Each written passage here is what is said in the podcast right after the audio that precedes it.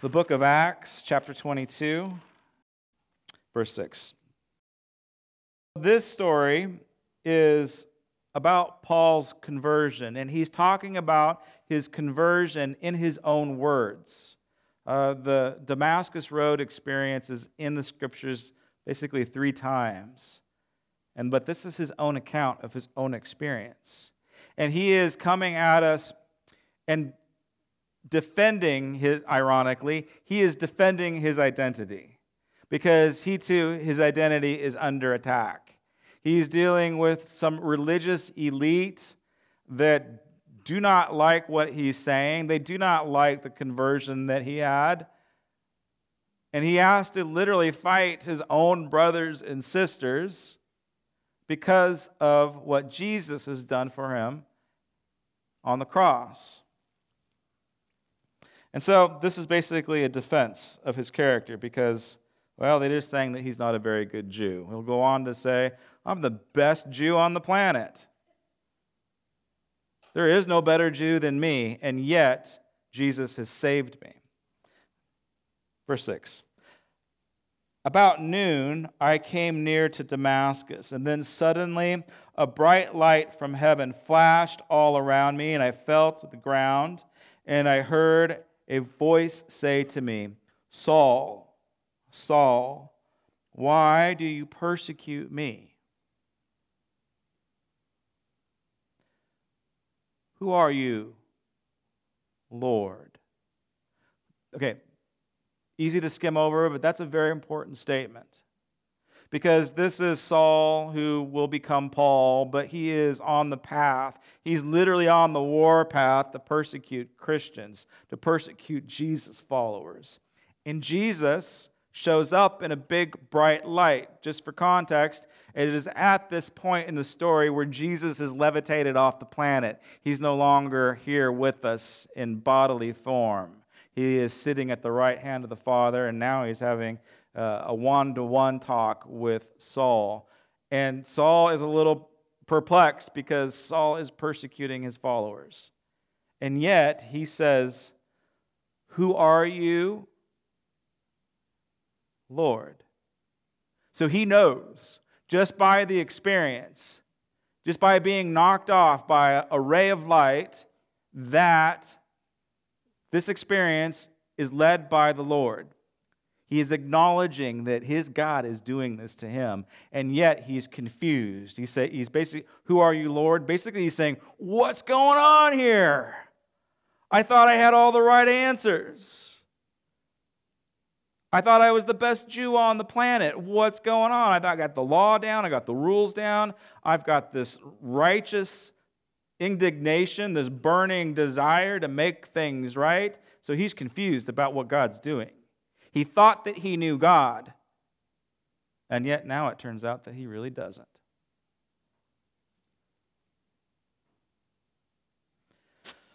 I am Jesus of Nazareth in whom you are persecuting, he replied.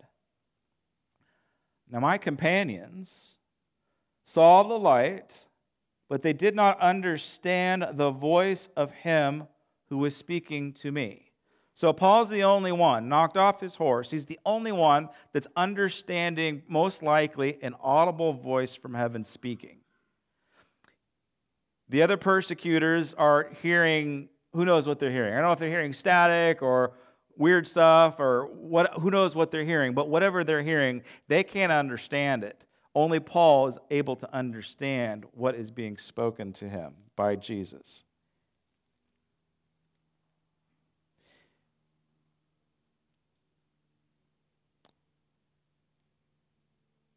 What shall I do, Lord? I asked. Says, Get up. Time to start moving. Get up. Get off your back, the Lord said and go into Damascus, and there you will be told all that you have been assigned to do. My companions led me by the hand into Damascus because the brilliance of the light had blinded me. A man named Ananias came to see me. He was a, a, a, devout observer of the law. He was a Christian, highly respected by the Jews living there. So, Ananias has been assigned to take care of Paul, to take care of his very enemy. He has to pray for, Ananias has to pray for Paul. And again, it is Paul's assignment to persecute Ananias. And yet, Ananias is led by God, is here to minister to Paul. That would have been a difficult ask, right? How would you feel if God asked you to minister to somebody that's out to get you?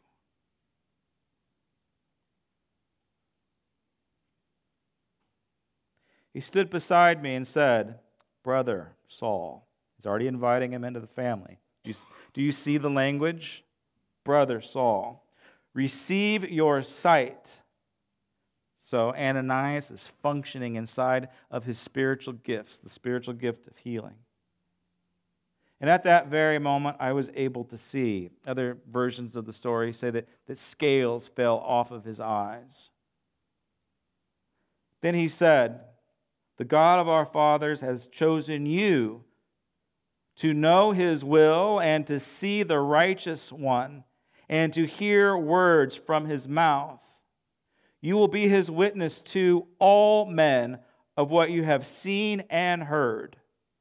And now, what are you waiting for? You get up, be baptized, wash your sins away, call upon his name. Again, this is the perfect Jew. He's followed the law. Before this moment, he didn't think that he had any sins. He didn't think he had a need for a Savior. His life was pretty good. When I returned to Jerusalem and I was praying at the temple, I fell into a trance and I saw the Lord speaking. Quick, he said to me, leave Jerusalem immediately because they will not accept your testimony about me. Lord, I replied, These men know what I went when I went from synagogue to synagogue to imprison and to beat those who believe in you. And this one's, this one's tough. And when the blood of your martyr Stephen was shed, I stood there giving my approval and guarding the clothes of those who were killing him. Then the Lord said to me, Go, and I will send you far away. I will send you to the Gentiles. That's us. That's us. So, so hard, so heartbreaking to think that he was there as they murdered Stephen, holding the clothes, approving it, like saying, like basically saying, yeah, this is a good thing. In essence, I mean, you could easily say, probably from um, the way that we do law here, he was an accomplice. In essence, he might as well just have thrown the rocks. And God is doing something completely new with Paul. His name is, becomes new. He goes, he transforms from a Saul to a Paul. This is a powerful story, and it is transformative. It, this, this moment, this experience changed the world. Again, because Paul was called to the Gentiles. It's easy to read through these stories, and it's easy not to necessarily hear God's voice when you're doing your own reading time. But uh, there's God speaks in many different ways. And he, take, he likes to take his word and he likes to illustrate his word. There's a famous painting that spoke to me when I was a boy, and this painting still speaks to me. It's by a famous Renaissance, late Renaissance painter called Caravaggio. Not quite sure if you can see it very well, but there's Paul's horse at the top. There's one of his attendants that can't hear what God is saying. And then there's Paul on his back with hands raised out he has been blinded by the light. The way that the scriptures even describe the light, you know, you, you think about the shows and whether it's a cartoon about this story or about, you know, a drama, you know, the bright light comes down from heaven. But the way that the scriptures describe the light is as if the light was pulsating all around them. it just completely enveloped them, this light that blinded Paul. And so he's in a complete state as the artist depicts of in essence ecstasy, like he's out of his mind. Cold, hardened, law abiding Jew is now out of his mind, experiencing and probably quite terrified of the love of God. And I think that this painting, although it's like incredible, the lighting is perfect, the proportions are perfect, even the way that Paul is laying almost under the horse, that, that quite that, that perspective artistically hasn't wasn't ever done before. So it's kind of like a, a big deal type of a painting as far as technique goes. But again, the face of Paul just receiving God. And again, why this one speaks to me is because I have had that experience. I, the Lord has put me on my back in, I mean, we read it earlier, like trance. I know that sounds like a new agey type of word, but I don't know. God invented the trance. He'll, he'll put you into a trance to, to minister to you. And what, why this, again, why this speaks to me, because I've had this type of experience. us charismatic Pentecostals types, we call this experience being slain in the Spirit. It sounds kind of extreme. I just call it carpet time. So, when the, when the Spirit of God falls upon you and you are overwhelmed by the light of His goodness and glory, you might just take a little nap. And in your experience, it might just seem like a few minutes. But in reality, you've been laying on the floor for hours while God is, is ministering to you. And I have, I have a belief, and I base my ministry off of this belief. You might not like my belief, but my belief is that all of you, every single one of you, can have a religious experience. I hate calling it a religious experience, but you can enter into God's space. You can have a spiritual encounter with a living, holy God. It is my belief that this type of experience isn't just for me and us super holy, hyper charismatic types. It's for you too. And it, and it, and it's not, it doesn't have to be weird. It's good. So, this is how God spoke to me. This is how God, how I got to know God a little bit better through this work of art. Why? Because it corresponds and illustrates the scriptures so beautifully.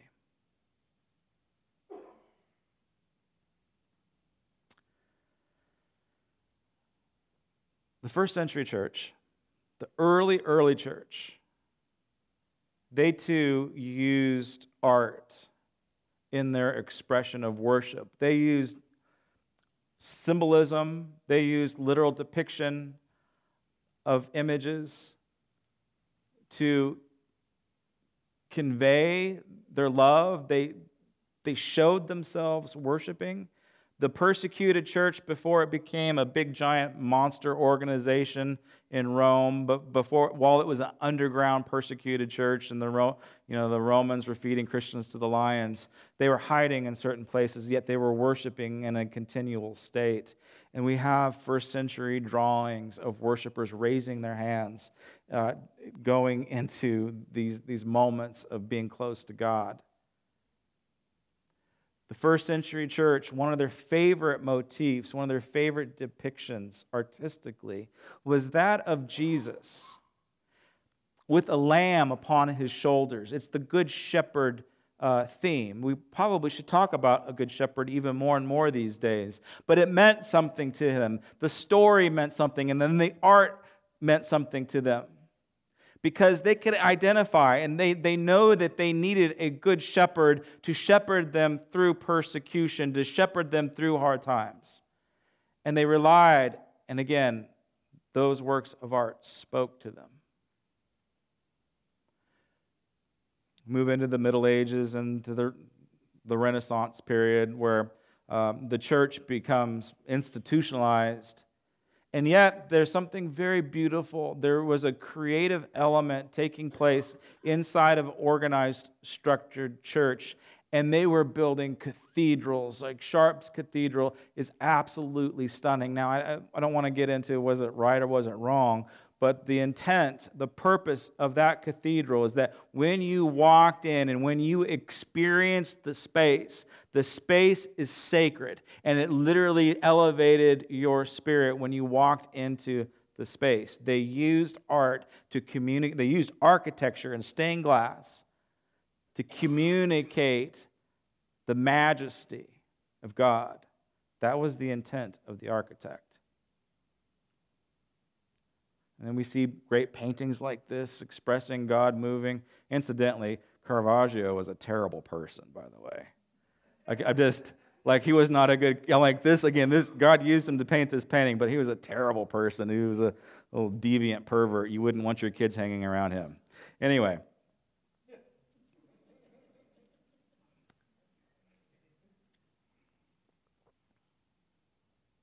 And this type of artistic expression I mean, it just it kept people informed. It kept people educated because I don't I don't understand what happened, but um, the super religious people inside of the ancient or the, the newly formed organized church they thought that it still had to be read in Latin and it was like magic words on Sunday, and nobody knew what the priest was talking about except for the priest. So it just kind of got complicated. And then in the 16th century, a priest came, came along and said, You know what? This word is too precious just to be left alone for us special people. No, this is the word of God, and it belongs to everybody. Everybody should have access, everybody should be able to read this. And so Martin Luther did something revolutionary, and he translated it into German for the common person. The common person could read the book. It was a huge deal. And yet, although that was extremely important. Martin Luther did something even, arguably, even more important than that to communicate the gospel to everyone. And it was so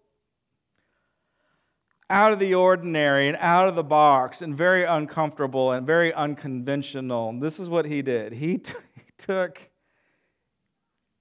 he took tavern bar songs, the themes and the melodies of, of drinking music, and he applied scripture to them. He made the music. He made, he made the music something that, that everybody wanted to listen to and everybody wanted to sing. And he, made a, he translated the Word of God so that everybody could read it. And there was, this, uh, there was this creative expression that took place inside of that time in history that, that where music was like one of the huge vehicles for spreading the gospel. And it was, again, it was done creatively.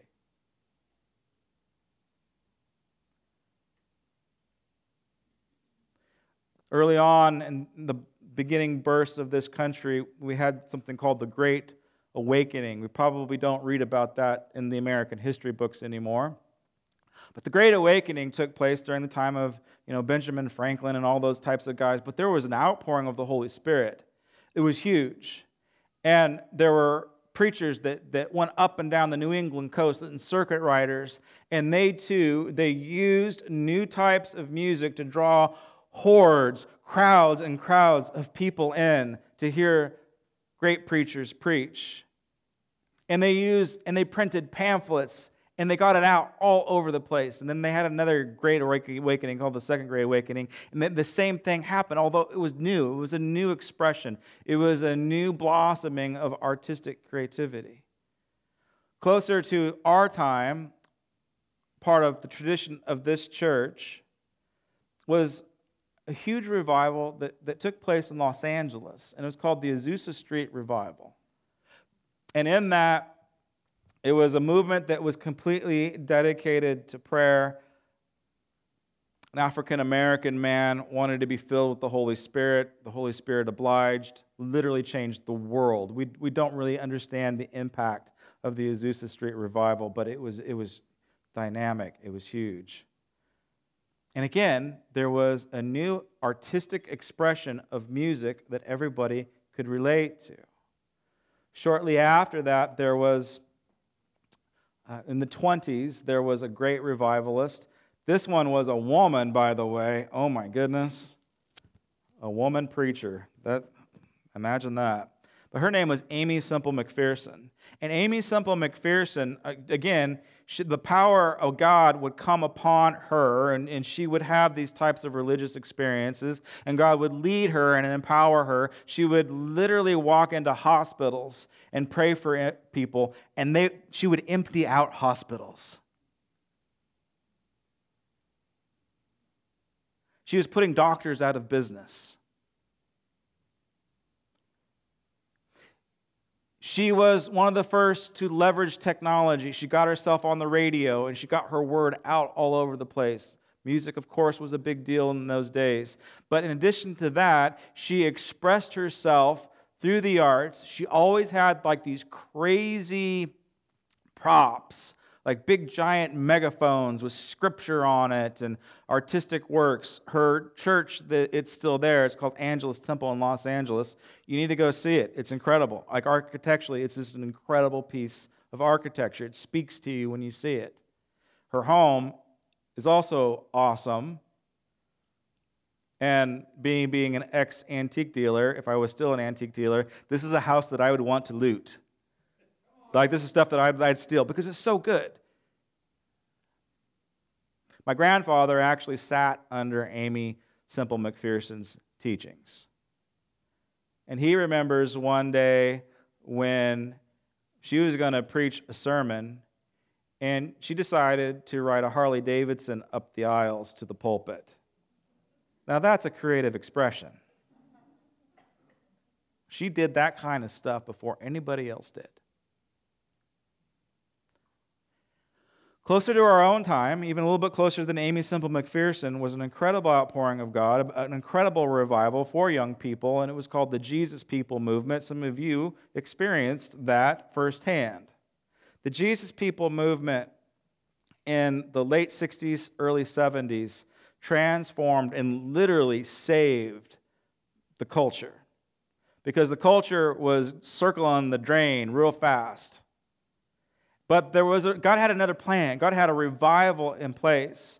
Again, marked by really cool music. And much like Martin Luther introducing bar songs into church, well, there was a bunch of long haired hippie people that introduced rock and roll into the church. It didn't go over too well at the time.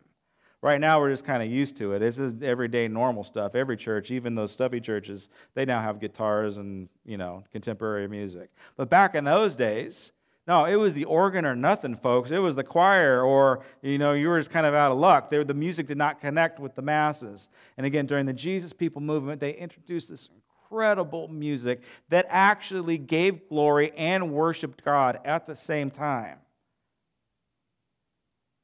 But in addition to a shift and change in music, there was a shift and change in the visual arts, in the graphic arts.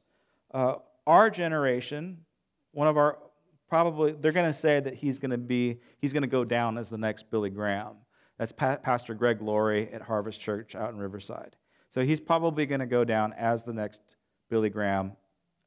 Personally, I think he deserves it. I think he's a great man of God. And he just finished up a huge crusade. Uh, I think they had to miss one last year he just finished up a huge crusade with thousands of people getting to know the Lord. But he was, he was one of those Jesus people movement guys. He was one of those long haired hippies. And so we know him for what he did. We know him for what he taught and the way that he evangelized, the way that he brought the lost in, all of the salvations. That's what he's known for. But what rarely, and he will talk about this, but what, what rarely gets highlighted from our perspective is what Greg Laurie did artistically. He was an artist, he was an animator, he was an illustrator. He, like, from a marketing perspective, he knew how to create things with drawing that appealed to a younger audience. He, act, he used art to leverage the gospel of Jesus Christ. And there will be another outpouring of the Holy Spirit. And the reason why I'm telling us these, these stories is because every single move of God, whether it's a renewal or a revival, an outpouring of God's Spirit, where hungry people get saved, whatever, whenever that happens, every single time it is marked by an, a creative explosion, a creative birth, whether it is in the music or whether it is in the visual arts. God uses art to talk to us, to grab our attention, to show us his beauty, to show us his glory. It's all just an expression of worship. What's going on today is we're seeing God use art to reach people. A few years back, I remember seeing the screening of the Passion of the Christ at Azusa Pacific University. They did a screening for church leaders and other people uh, prior to the, the big giant release. And it was, it was shocking. It was, it was so good. It was so beautiful to see it in that moment and to hear the Aramaic and to see Jim Caviezel portray Jesus. And it was just done so perfectly. Mel Gibson was just, he was a master artist in directing that film. And I, I remember coming out of that auditorium, and it's like, you know, you're walking into the sunlight out of that dark place. And there were people all over crying and weeping. And these are seasoned Christians. These are people that supposedly have been walking with the Lord their entire lives. And they're just moved so much. And, you know, some people were crying. Some people, you could just see them almost like kind of like shaking. And they, they, like, they had to sit down after they watched the film. And this is, again, this is God communicating. This is getting to know God through a new medium, celluloid film. Now, granted, most Christian films are really bad these days, but they're getting better. There is another film, and I feel like a terrible Christian because I haven't seen it, but it's going on right now, and it's even being shown inside of our church. It's called The Chosen, and again, it's, the, it's a series about Jesus and, and his life. Uh, we are screening it Friday nights. It's like a home group, but I want to invite you guys to come on in and watch it. I st- and again, I still haven't seen it. I'm such a bad Christian. Um, why hasn't Pastor Josh seen The Chosen? Um, okay, part of it, one side is because I'm going to have a hard time replacing Jim Caviezel with this new Jesus. That's a big part of it. It's a huge part of it. And so God's got to work with me on this. On the other side, I just, I don't know, kind of lazy, whatever. I just haven't seen it yet. But isn't that fascinating? I mean, I, I see what this film is doing to the faith of people in our church that are going to it and watching it. And they're talking about it. Like we talk about it at staff all the time. I'm like, come on, guys, I haven't seen this yet. The power of art. And again, this is the nature and the and character of God. If you look at the very first few verses in Scripture, you will see something very unique about the character and the nature of our God, of Yahweh. In this case, it's even bigger, not bigger than Yahweh, the other aspect of Yahweh. This is Elohim. In the beginning, God slash Elohim created the heavens and the earth. Right there, very first line, we learn that our God is a creative God. That's really cool. Now, the earth was formless and empty, and darkness hovered over the surface of, surface of the deep. And the Spirit of God was what? Hovering over the waters. This is capital S. This isn't God's Spirit, this is the Spirit of God. When we say, Come, Holy Spirit, come, this is who we're talking about. And then God begins to literally speak us into existence. Our, our planet, our solar system, everything. He, he speaks it into existence. He logos is it. Whether you, whether you know this or not, the very few first few lines of our scriptures show us a heavenly God the Father that is really too hard to understand. And then we see God the Holy Spirit hovering over the waters. And we see the Logos of God, which, if you read John chapter 1, Jesus is the Logos. He is the spoken word. Jesus is the one that is speaking our existence, our, his creation into existence. Landon, what's that worship song you sung today about the, the Spirit hovering? What's that thing called again? Rest on us. How does that verse go? Ah, yeah, yeah. That's what I forgot. As the Spirit is hovering over the waters, come and hover over us. What is God saying to you? This is what He's saying. His Spirit is going to rest on you and do things with your life that you might not like, but it's really good and it's really creative. So just put a, a put a, a thumbtack in that moment, knowing that the Spirit of God is, is hovering over you.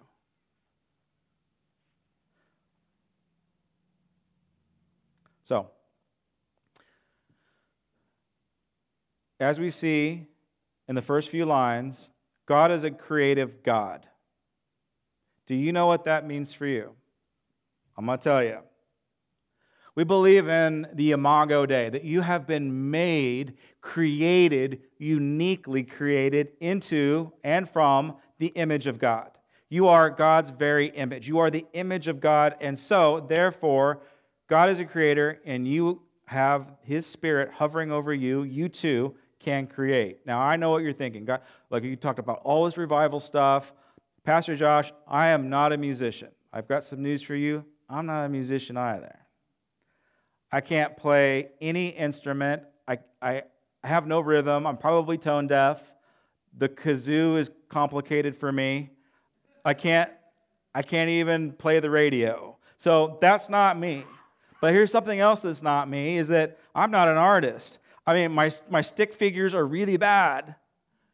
They're not proportionally correct. I don't, I can't draw. I can't paint. I can't even do crafts. I know crafting is a big deal in our church. And I'm going to leave it alone because it's awesome that you guys craft. But I can't do crafts. I don't have, I don't have the patience to sit down and do, do crafts. So there might be some of you that can relate to my artistic experiences. I'm not an artistic person. And yet, the truth of who I am and the truth of who you are, everybody sitting here and watching online, the truth is, is that God has created you to be a creative person. Like it or not. Okay, this is how I believe that it works. How I believe that it works for you is like, okay, Pastor Josh, like again, I'm not an artistic person. I don't care. Okay, I get it. But let me ask you a question. Do you have, okay, maybe you're not all into the whole revival renewal thing. Maybe that's, doesn't, that doesn't ring your bell, and I get it. But let me ask you a question. Do you have any problems? If you don't have any problems, you're probably in the wrong church. Do you have any problems? Do you have a problem that is so overwhelming and daunting that it you're just you, you feel like you can't solve it?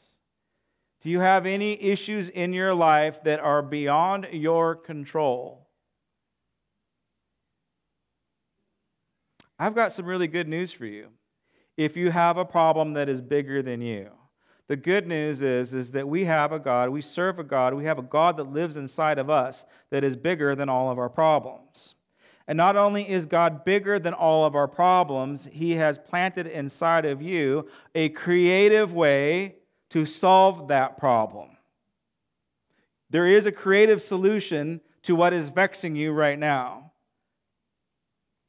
Artistically, by the power of the Holy Spirit that is hovering upon you, you can come at that obstacle and He will show you, give you a creative strategy to solve anything, absolutely anything that is going on in your life. Pastor Josh, you don't know what I'm dealing with physically. Okay, maybe I don't. But I do know, and what I have experienced is if you are dealing with an ailment in your body, God has a creative solution to relieve you from an ailment. And it might even be in the form of a creative miracle.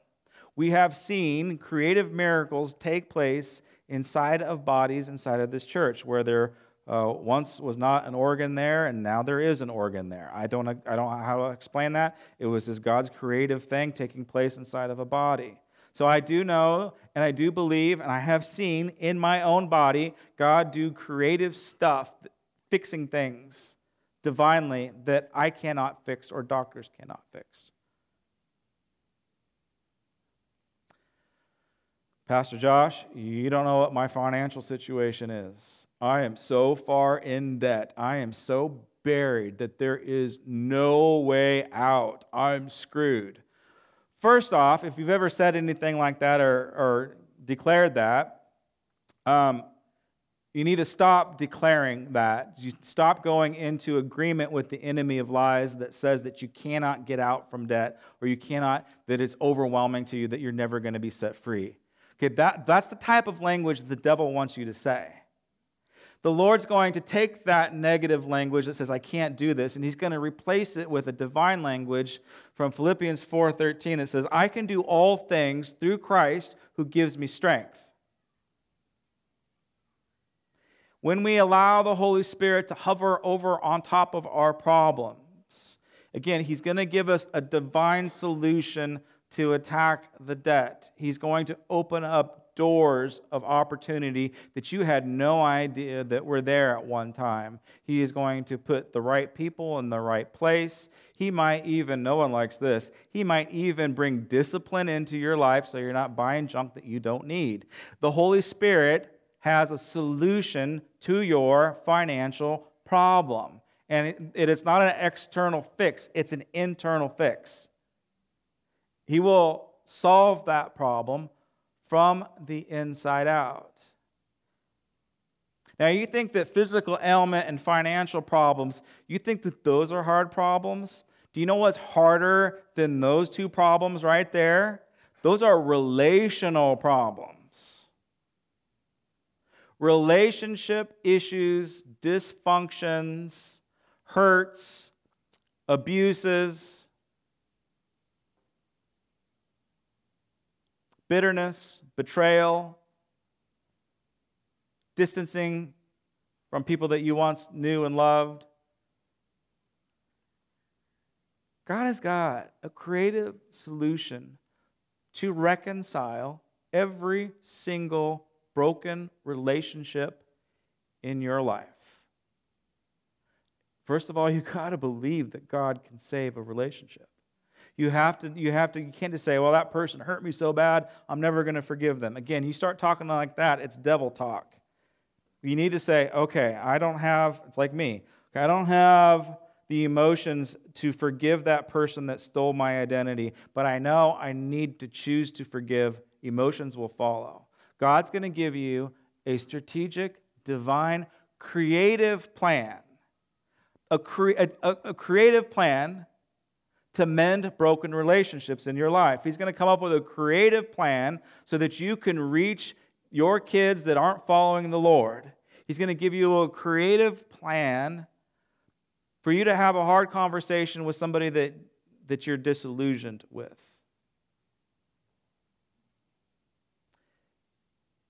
He can reconcile and save every single situation. Pastor Josh, this person abused me so bad. I just can't go there. And the Lord would say to you, You're right. Maybe you shouldn't. Maybe you can never forget. Maybe the abuse was so hard, cut so deep inside. And maybe this person that offended you is dead. Maybe you don't even have the opportunity to reconcile. But what you do have the opportunity to do today is to forgive and to allow the Holy Spirit to creatively heal your emotions and to be set free from bitterness and shame. Amen?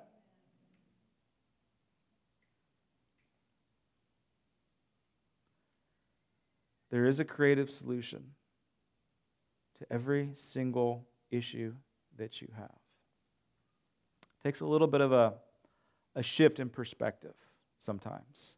Maybe you need to see your, your problems from a different light, from a different angle, maybe from a heavenly perspective, a heavenly angle. Whenever we consider and contemplate what Jesus did on the cross, usually all of our artistic expressions of the cross is a cross or Jesus hanging on the cross, and we are down, and we're looking up at what Jesus is doing for us for the forgiveness of our sins. We're looking at how bad it is and how much stuff he is going through. But I want you to see a different perspective.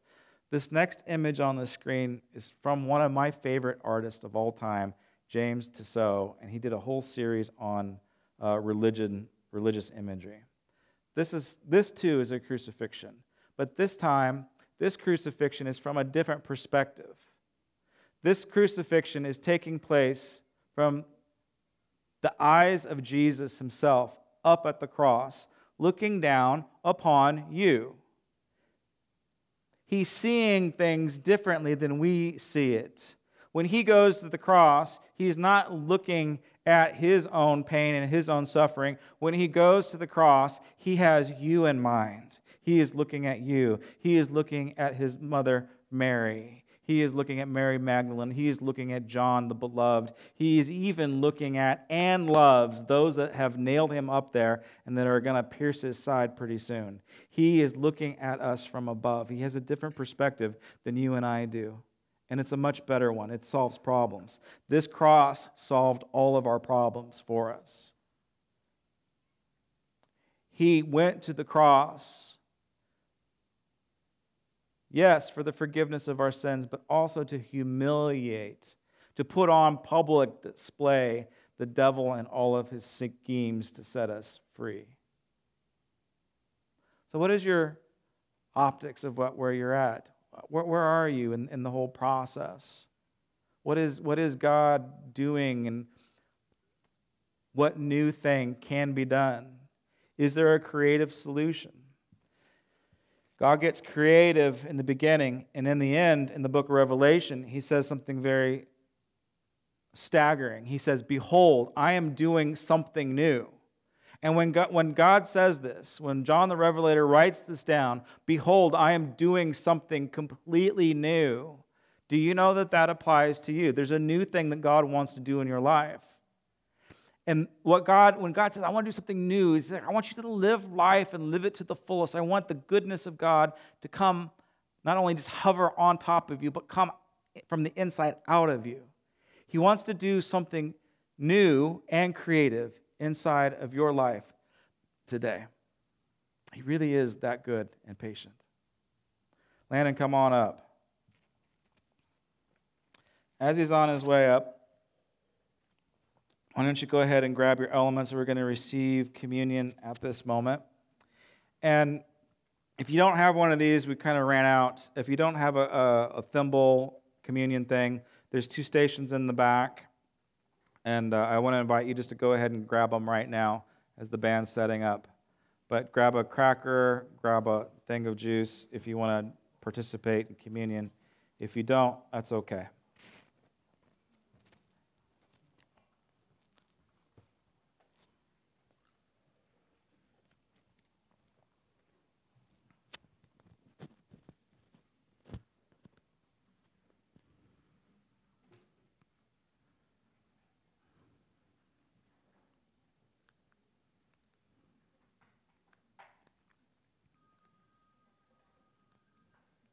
Jesus is calling.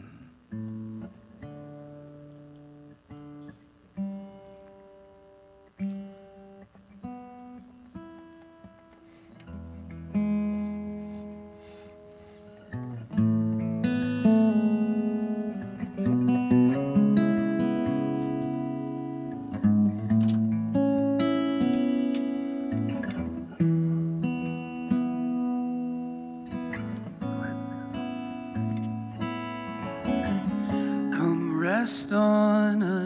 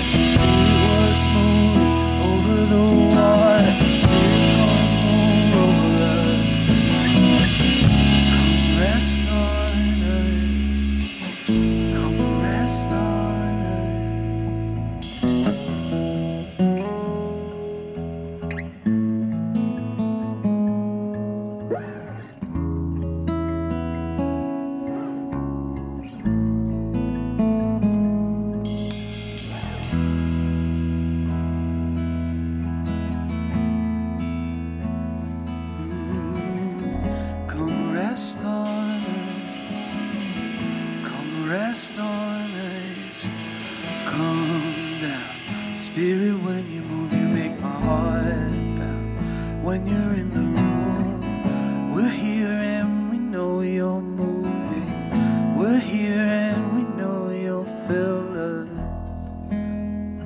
I love the story in Exodus where the Israelites are in the desert complaining, starving to death. And the Lord does a creative miracle and literally provides bread that falls down from heaven. And that was their sustenance. Thousands of years later, they picked up the story, and Jesus said, I am the bread of life. I am the bread that fell down from heaven. I am the creative miracle that's going to solve that starving problem. His body was broken, broken for our needs in the body of Christ, there is absolutely everything that you need in life. In fact, the scriptures say that God knows what you need before you ask. So if you ask, ask with good intentions, and everything that you ask for will be given to you. Lord knows what you have need of. So seek first the kingdom of heaven and his righteousness. In all of these provisions, the creative miracle will be added unto you as well. Receive the body of Christ.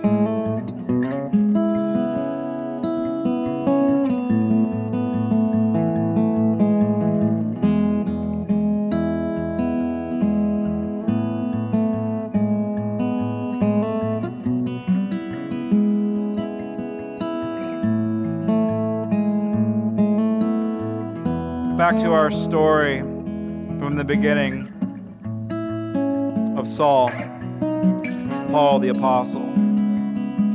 After his Damascus road, after his eyes were able to see again, Ananias says, Dude, you need to get baptized for the forgiveness of your sins. See, Paul didn't think that he was sinning when he stood by and approved of the stoning of Stephen. He thought that that was a righteous act. He was a sinner and he didn't even know it. He thought he was a good guy. But Ananias was a wise enough man to know that Paul needed to be baptized, that he needed to have his sins forgiven. And so when we take part of this cup, in a sense, it's a bit of a baptism because without the shedding of innocent blood, there is no forgiveness of sins. And inside of the cup, it says that it washes us, us. The blood of Jesus Christ washes us pure as snow.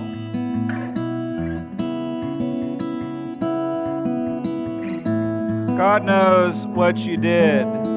He knows the sins that you've committed. He just now wants you to become free of them and remember them no more. And that is what is in this cup. It is for the forgiveness and the turning away and the forgetting and the forgiving of past sins. Receive the blood of Christ for the forgiveness of your sins.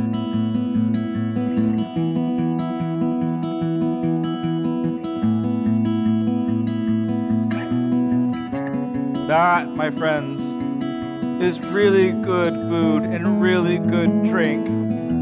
The joy of the Lord should be resting upon you, hovering over you right now. You have been set free, you have been forgiven. Those chains and those bonds of unforgiveness that you have towards others and bitterness and rage, they're going to begin to, to break off and fall off during this week. That overwhelming sense that you're never going to dig yourself out. You're going to be inspired with a new solution soon.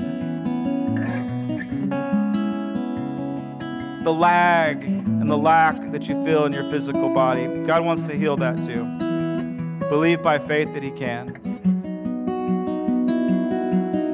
Would you just lift your hands like this to receive a blessing from the Lord?